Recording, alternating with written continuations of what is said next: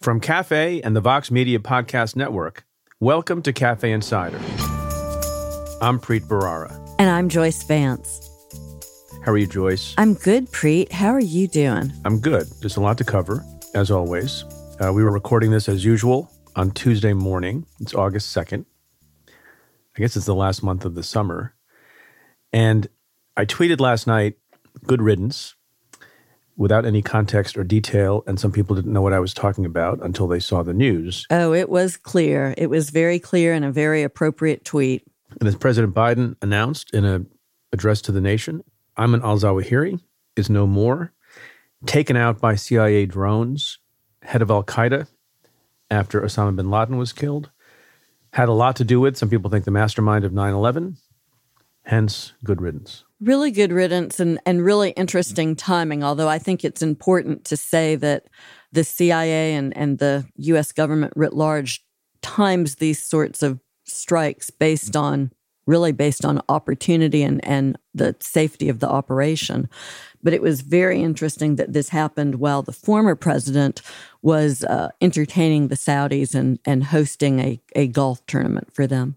And while the current president is having his close in time second bout of COVID, successful COVID week for him. Will they not let that man get some rest? I understand the need for politicians to look able no matter what, but you know, for for those of us like me who are still really tired a couple weeks out from COVID, I would like to see Joe Biden commit to 72 hours of rest because I feel like it would enable me to do the same thing. At least let him wear his pajamas. I know but you know, you've got to you got to love the videos he's been doing and the pictures with Commander, his German Shepherd. We have a very firm rule in our house. We never vote for candidates who don't love dogs, which for us meant that, you know, the election in 2016 was really a bright line, right? Because Donald Trump has never seen a dog that he actually liked. And so seeing Joe Biden with Commander just melts my heart. Oh, so that's the reason you didn't support Trump. It was the dog or the you lack know, of dog. You, I'm a one issue voter. okay. so I guess today it's basically putting Al Zawahiri aside. It's all things January 6th, and there's two components to that, as there have been for a long time. One recently more active than it has been. So the one component is what is DOJ doing, and the other component is what is Congress doing. This week, I think, almost uniquely, we're going to start with DOJ. What do you think of that? You know, it is unique, but but before we do, and I know this will be one of our themes undoubtedly, a lot of stuff happened last week. And it was a good week, I think, for people who were beginning to lose faith in the Justice Department. They heard the Attorney General reaffirm his commitment to bringing all of those who are criminally responsible to justice. But I think we need to talk realistically about all of the work that has to be done and all of the different things that have to come to fruition to make prosecution of the people at the top of, of any conspiracy, let alone this one, a possibility. It's not automatic. No. Um, in fact, you know, there's something that we don't talk about explicitly because a lot of people have made up their minds. There's a judge who said, people keep quoting this judge who said, there's probable cause to believe that people up to and including the former president have likely committed a violation of more than one federal statute, obstruction of an official proceeding, and conspiracy to defraud the United States. Remember, even that judge is saying there's probable cause based on the information that he has and the documents that he has seen and that m- many of us have also seen. That doesn't mean there's a criminal case to be brought. And let me ask you the question Do you think that the Department of Justice it's, I mean, I think the answer to this is obvious, but it's worth stating explicitly. Do you think the Department of Justice has made up its mind in any way, shape, or form about the chargeability of Donald Trump? No, it absolutely hasn't because all of the evidence isn't in yet. And look, it's important to understand prosecutors are people too, and they can for personal reasons or, or just for reasons as patriots, want to see Donald Trump prosecuted. That doesn't mean that they're going to give the go signal unless all of the evidence is in place. Every case has to go through various phases. I haven't mentioned my book in a while. I wrote a book called Doing Justice. I like your book. And I thank you. And, and I teach a class at NYU Law School that, that tracks basically the arc of the book. And as I set forth there, and as prosecutors know, there are distinct phases of a matter. The first phase is the investigative phase. That is completely distinct and separate from the charging phase. And you can't make your decision about whether or not to bring an indictment against one or more people on one or more counts until you completed the investigation. And it is sometimes true that where there's smoke, there's not enough fire, and you do your investigation and you don't think there's enough proof beyond a reasonable doubt with respect to one or more people or with respect to one or more counts, and then you don't bring the case. Sometimes, and we can talk about this in a few minutes, there is sufficient evidence to possibly get a conviction. But depending on how likely that is and what the other circumstances are and the stakes, prosecutors can sometimes reasonably decide not to bring the case, even though it's arguable that there's enough evidence, perhaps, to get a conviction. We can talk about those probabilities and what the relevance of those probabilities are also, if, if you want. And then there are some times where there's sufficient evidence to get a conviction, and for other reasons of fairness, you don't bring the case. And you know, in that bucket, there are some people, even on the Democratic side, who are very worried that to bring a criminal case against Donald Trump, even if it's justified and supportable, would be a bad precedent. I don't happen to agree with those people, but there are these other considerations. But before you can get to the charging, you got to do the investigation. You know, absolutely. And I'd add one final consideration to your bucket. This is why trial lawyers hate appellate lawyers, by the way. I spent part of my career in the U.S. Attorney's Office after being a line prosecutor working in our appellate division. And every once in a while, the pesky appellate lawyers swoop in and say, you know, there's a significant legal issue. You might get a conviction, but you're going to lose on appeal because whatever the legal reason is. Here we've heard folks talk about the First Amendment as a defense. I think that'll have to be litigated, but ultimately, I don't think that that stands in the way of a prosecution if there's evidence here, but I would expect the Solicitor General's office to be fully engaged, testing the sorts of legal impediments that could block certain sorts of charges in a case like this. Yeah, so let's talk about timing for a moment. And as we talk about timing, we can talk about the substance of the facts and what evidence needs to be adduced. They are not anywhere close to completing an investigation of Trump and the people around him. And we know that how? We know that because the committee has interviewed a thousand people. The DOJ mm-hmm. has put two or more people into the grand jury. We know that DOJ is not going to rely only on what the committee does because they've already shown themselves to need the testimony of at least two high level officials who worked for Mike Pence, his former chief counsel, and his former chief of staff. Do they need to interview all thousand? I'm curious what you think about that. Do they need to interview many, many, many of them? Yes. We also have learned that there is a provisional agreement, I think, between the committee and DOJ for the committee to turn over 20 transcripts of testimony of witnesses that they have talked to. That's 20 out of a thousand. So that process is only just beginning to get underway. And as you and I have said many times, there's lots of substantive and ethical and prudential reasons why DOJ has to talk to all these people themselves, not just rely on what the committee did, not because the committee didn't do a great and thorough job, but they have different purposes. And the Department of Justice has to do a lot more things and has to test through internal cross examination the veracity of the witnesses and corroborate them. We're talking many, many months. Do you agree with that? Yeah, absolutely. And many, many prosecutor and agent bodies, which I think means one of the themes of the podcast is how much ends up on the plate of the Deputy Attorney General, our good friend Lisa Monaco. I think here she's going to have to figure out resource wise what this looks like. And that might mean bringing in some of the most experienced senior folks from across the country and just saying, this case is the priority. And, you know, some of the cases at the bottom of the food chain in your office. And that's not to say that any cases are unimportant because they all matter, but you have to be realistic about what you can do with the resources that you have. And sometimes that means saying, we're going to let certain sorts of cases be handled by, for instance, our, our state DA counterparts. But I think DOJ will have to make those choices to put together a team that can move forward with this quickly. Because, you know, Preet, something really stuck out at me on this timeline of items that we learned about in reporting last week. Also, something that you and I have talked about, which is this theme of where was DOJ in 2021. And, and what jumped out at me in the reporting was the fact that the Justice Department in April, in April, of this year received phone records of key officials and aides in the Trump administration, including Mark Meadows. I don't understand why that only happened in April of 2022. If you were running a stealth investigation all along, those records would have probably been some of the first things that you would have accessed back in 2021.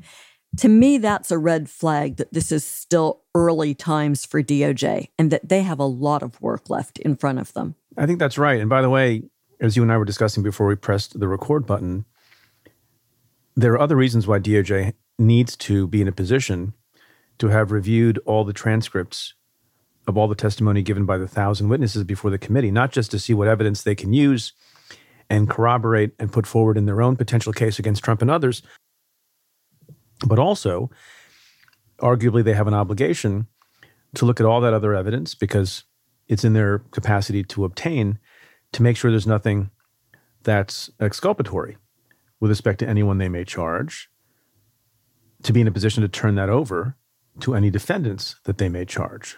Fair? Fair. And it's another one of those pesky appellate lawyer points. But DOJ is already under the gun with the courts. There was a failed prosecution, I think during the Bush administration, of Ted Stevens, an Alaska senator. There were some really serious concerns about discovery, and that led to uh, nationwide discovery reform in the U.S. Attorney's Office early during our tenure as United States attorneys. Here's how that plays out in a setting like this the government has to be scrupulous about assessing everything that a court might decide it had access to. You know, not what just DOJ looks at and says, okay, we've only got these 20 interviews. This is all we're going to review. They have to think about how a court might view what they possessed. And a court might say, you had access to all of this stuff. You had an obligation to turn over anything that what prosecutors call Brady, exculpatory information, information that might make it easier for a defendant to establish that he or she isn't guilty.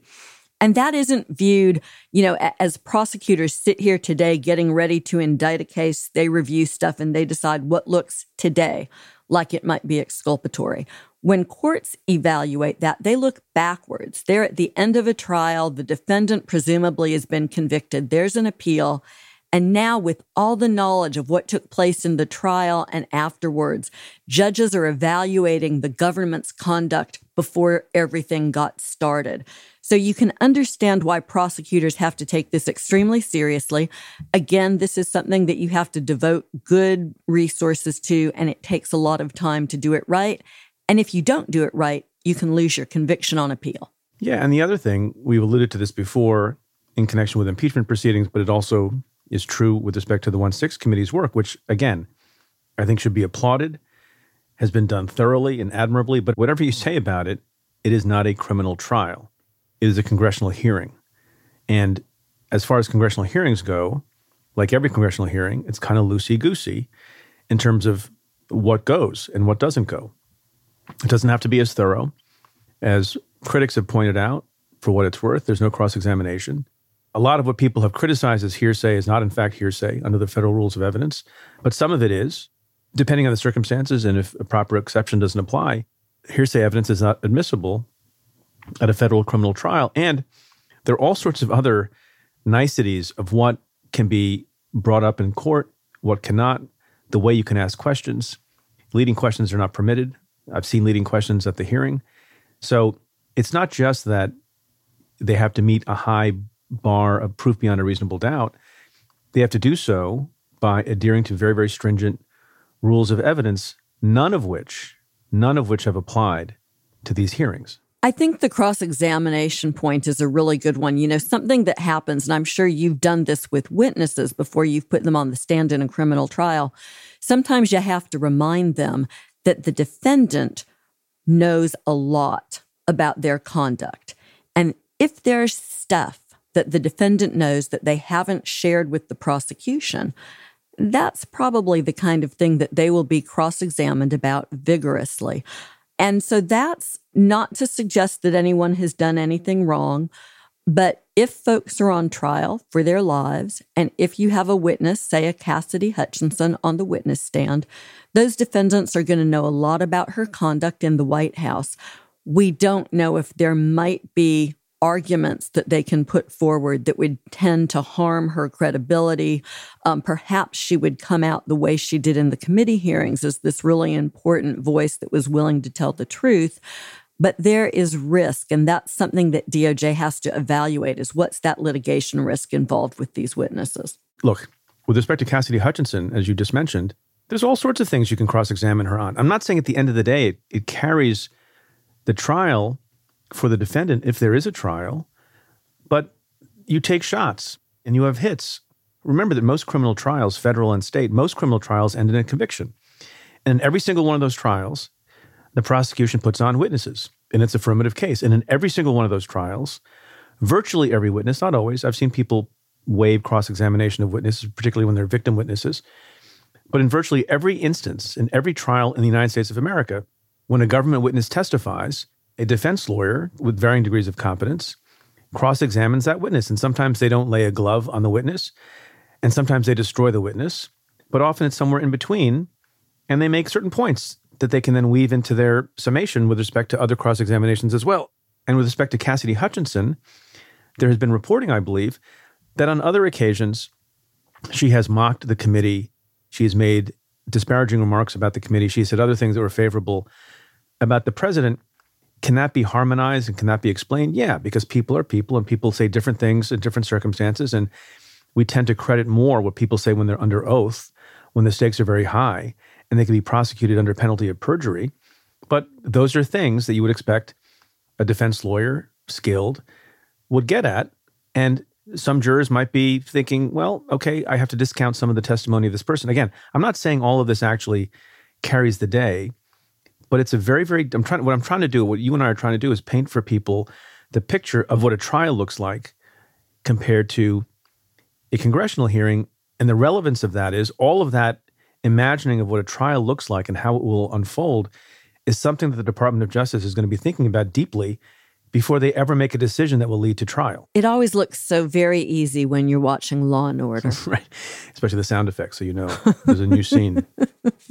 So, since we're on the topic of Cassidy Hutchinson, should we address the the relevance of of her and DOJ in the last week? It's interesting to me that it was reported as news that she was cooperating with the Justice Department. Maybe there's a little bit of news in the fact that she's cooperating, but the the point here that I think is important is that it would be malpractice if DOJ hadn't promptly got in touch with her after her her testimony in front of the committee. There's been some reporting that DOJ was was taken by surprise.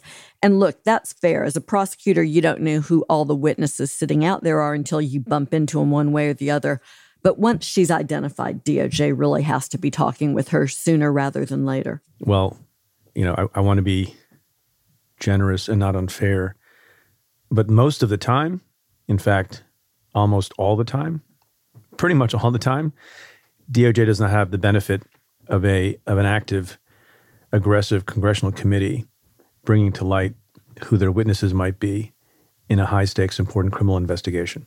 So, for people to suggest, well, DOJ really didn't know until this person was exposed as having inculpatory information against the president and others, when a congressional committee interviewed her and then put her on television, that's DOJ's job in the first instance, right? So we all learn from our mistakes, and hopefully one thing that's happening at the Justice Department, I don't want to suggest that I have any knowledge about this because I don't. But hopefully, one thing is that if you have an experience like that, then you do start thinking a little bit more broadly about who you need to be in touch with. And then who's this other guy? So, Ken Klukowski, this is a really interesting witness. The reporting is that a former DOJ staffer, Ken Klukowski, who worked with Jeffrey Clark, is now cooperating with DOJ. Of course, everybody knows Jeffrey Clark is the wannabe attorney general who was essentially willing to sell his soul and push the big lie and claim that there was fraud in the election at DOJ in order to take on the top job there. Here's one of the reasons Klukowski's cooperation is interesting to me. I mean, obviously, he can provide a lot of insight into what was going on at DOJ if he's being completely honest. But there's also some reporting that he was in contact with John Eastman at the same time he was in touch with Jeffrey Clark. And we all know, because acting Attorney General Jeffrey Rosen told us it was so, that Jeffrey Clark was just an environmental lawyer. And so the notion that Clark could have actually authored this relatively sophisticated letter that came to light where he was pushing for state electors to gum up the process, this whole notion that the fake slates of electors could be used on January 6th to prevent certification of the election was always a little bit of a tough sell for me. I couldn't figure out how Clark, with his background, came up with that. Now we know. Ken Klukowski, who lists himself on his Federalist Society webpage and on his law firm's website as someone with expertise in election law.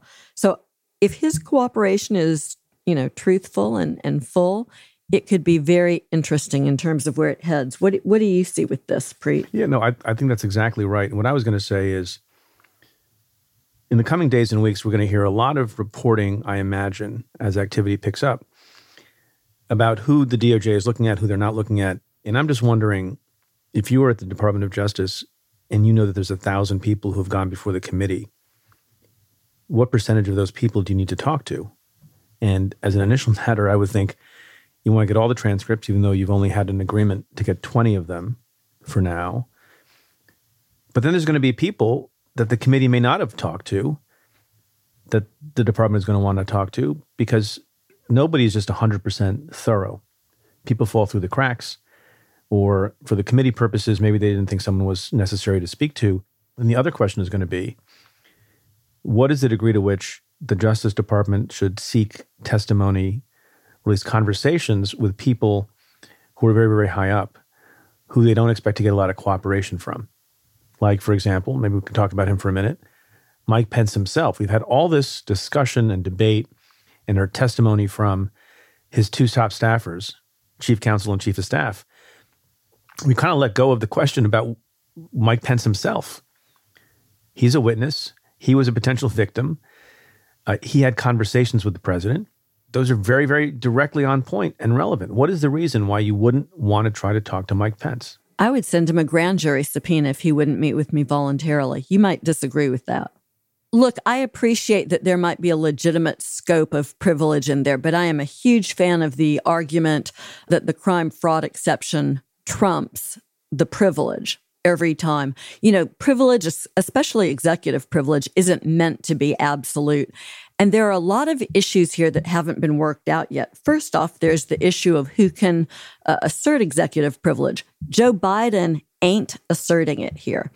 And so that issue would have to be litigated, and the Supreme Court left a small carve out when it considered this issue last in the context of some of the cases about turning over documents, whether there's just some small residual area where a former president could assert executive privilege. So that has to be considered. Then there's this second issue of whether the privilege falls in the face of a great need for the information that's being sought. The courts have consistently held that it does.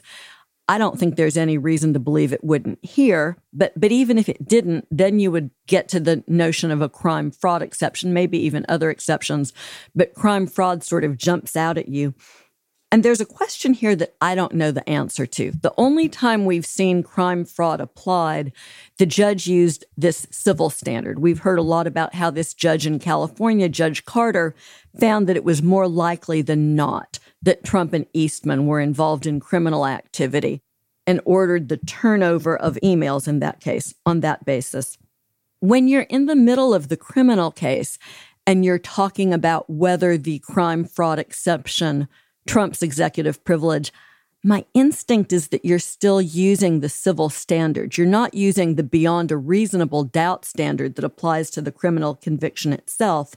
I think to, to you'll forgive me, trump the privilege, you've only got to prove more likely than not. And it seems to me that you could order Pence to testify based on any of those reasons, to say nothing of all the folks in the executive branch who've previously ducked direct testimony about their conversations with Trump by asserting executive privilege. And as we also know, I hope by now, subpoenas issued by the Justice Department have more force and greater enforceability than subpoenas issued by Congress. They are a lot easier to enforce, aren't they? There's also one other you'll forgive me because I, I think that I've started to use this term with some frequency, but Trump's bad lawyers, because it really expands just beyond the Kraken lawyers. But another one of the lawyers who was in Trump's orbit, whose name has started coming up in connection with some of the email traffic that was discussed last week. And this is Boris Epshteyn. It's very interesting that Epshteyn, who's managed to fly largely below the radar screen, I mean, his name has come up, but there hasn't been a lot of direct context. But he now has emerged as somebody who was in the middle of the fake elector scheme. He is getting, for instance, emails from this Phoenix lawyer, Jack Wilenchik, who's the the lawyer who actually, you know, I, I want to say slipped up in emails, but maybe he didn't slip up and actually referred to fake votes and, and fake electors in the context of the scheme. And, and so we've got Epshteyn, who's in essence acting as a coordinator of people inside the Trump campaign. He's talking with people in the White House. He appears to have been in some level of contact with the president himself. He's talking with John Eastman. And at some point, folks like this end up, usually in an investigation, having to make a decision about whether they're a witness or a defendant, right? Yeah, I think that's absolutely correct. I think we're going to see, as I mentioned before, lots and lots of additional names, not just the ones that we've heard before, which is also, by the way, kind of fascinating that 18 months past January 6th, and I guess, you know, 16 or 17 months past the second impeachment proceeding against Donald Trump, we're still learning new stuff and we're still learning about new players. It also brings into sharp relief just how inadequate and incomplete that second impeachment proceeding was. Yeah, I think that that's fair. I mean, this is not chump change kind of stuff. It was Epshteyn who arranged for John Eastman to have access to the White House meeting on January 4, where Mike Pence was pressured with Trump in the room as well.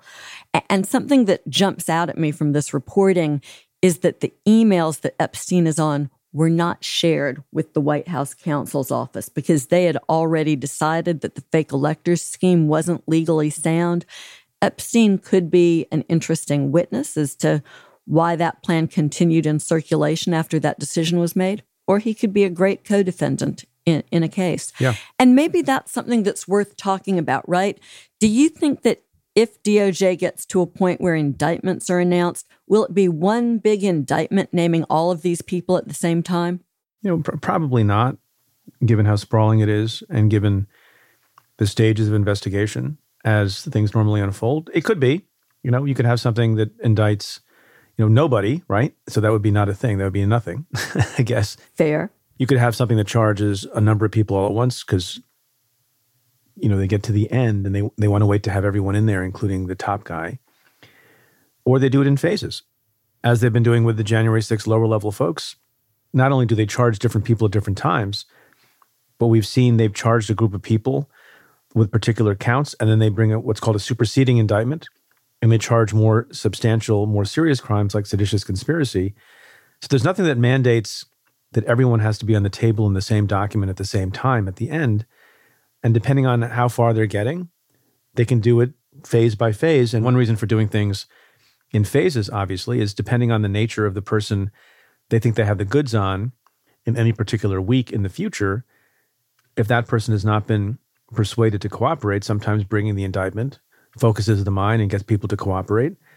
And, and that's why you bring that indictment then, in part to hold that person accountable, but also in part to be a hammer on them to flip and give testimony against other people further up the food chain. So there's lots of reasons why you might want to do this in phases. I think it's hard to indict the people that are most culpable in, in this situation, whether that's Trump or, or other people, unless you've got testimony from folks who were directly communicating with them. Cassidy Hutchinson's testimony is great as far as it goes.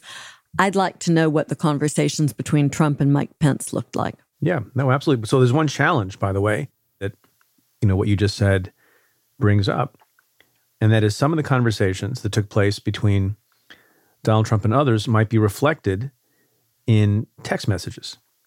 And we, we now know more even than last week. No soup here. That there's some text messages that have gone, dare I say it, missing. Last week we talked about some Secret Service text messages. I guess a whole slew of Secret Service text messages that are being blamed on a device switch out we can discuss whether that's credible or not. I think it's I think it's possible, but it sure stinks. And now we learn in the last number of days that the two highest people, the acting folks at the Department of Homeland Security, Chad Wolf and Ken Cuccinelli, that many of their texts are gone too. And they were in communication with the president and communication with each other. And those text messages in the lead up to January 6th and the days before would likely shed a decent amount of contemporaneous light on what the hell was in the president's mind. What do you do about that? Something that struck me when these stories first emerged with the erasure of Secret Service text messages was that the ineptitude of government when it comes to technological upgrades knows no bounds, right? I lived through a number of them, but as more and more of this stuff emerges, especially after January 6th, where you've got to believe that there was at least one person in the front office at DHS or the Secret Service who was smart enough to say, we need to preserve everything because this is going to be a major investigation. It almost starts to look to me, and this may be a little bit cynical, as though somebody said, maybe we can take advantage of these previously scheduled events, this upgrade of Secret Service phones, or the fact that at the end of an administration, top leaders turn in their phones and they get recycled for the next group of folks that are coming in. It just defies belief that no one thought to put the brakes on what might have been routine in other circumstances to say, especially in light of the fact that four congressional committees had requested it, we need to make sure that we don't lose any of our data. Yeah, because usually what's required is don't take an action, right? Normally, it's the case, particularly with law enforcement devices, as far as I can recall, if you don't do anything, they don't go away, right? They remain in existence.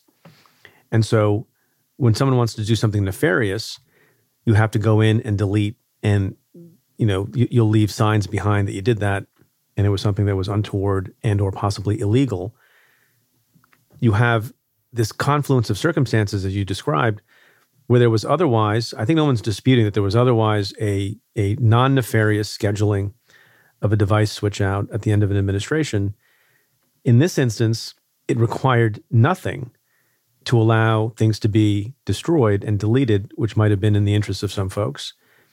And what was required to do the right thing was the intervention as opposed to the other circumstance. Does that make any sense? As opposed to the other circumstance when an intervention was required to do something bad. And so, yeah, maybe people just sort of stuck their heads in the sand and said, you know, it's not my problem. I'm not going to go out of my way to preserve things that might be harmful. I, I, we, I think it's impossible to know. And people should understand that you and I are just completely speculating. Yeah, I think we are. And, and one of the first things that I would want to know if I was in Congress would be in connection with the Secret Service was what did the planning look like for this upgrade? Because those sorts of things are usually planned with a ridiculous amount of lead time.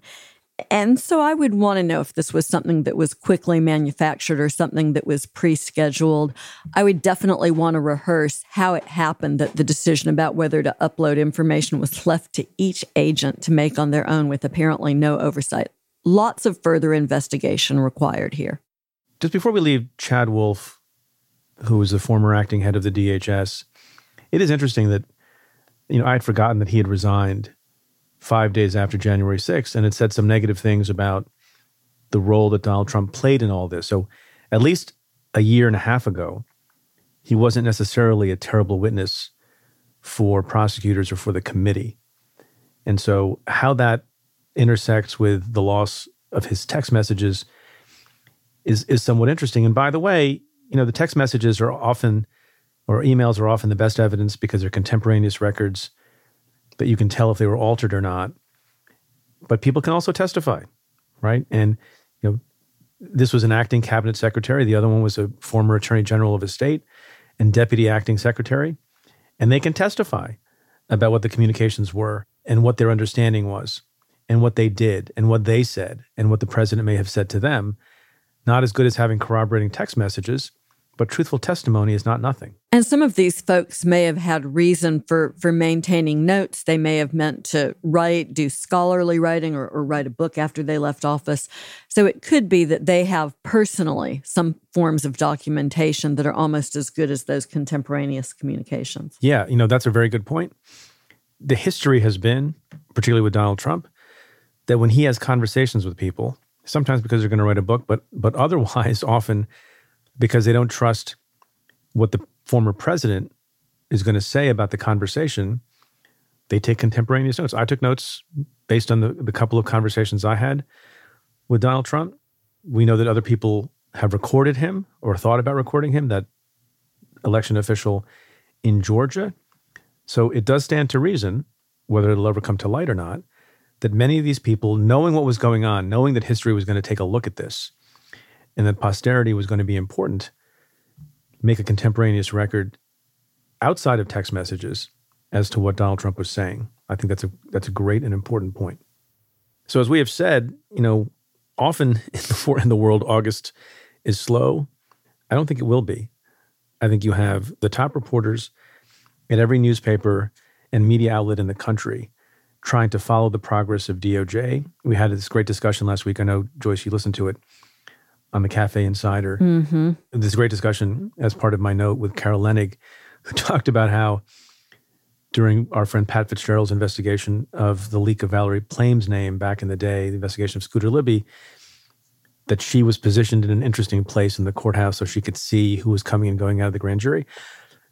The committee may be a little bit quieter as the Congress goes into recess, and there'd be no August hearings unless there's a surprise like Cassidy Hutchinson was. So you never know. But DOJ is going to be very active. I think that's fair. And I heard Carol say on television last night, she was asked a question and she said, I don't know the answer to that yet because I don't have grand jury subpoena powers. And I had this momentary vision, you know, of Carol Leonnig with the subpoena power. And I thought, wow, we would know everything tomorrow. But I don't think the press will be asleep. I think on, on three fronts now, there is full on investigation. So we'll keep an eye on it and try to explain it as best we can. We'll be back next Tuesday. Send us your questions to letters at cafe.com. We look forward to answering them.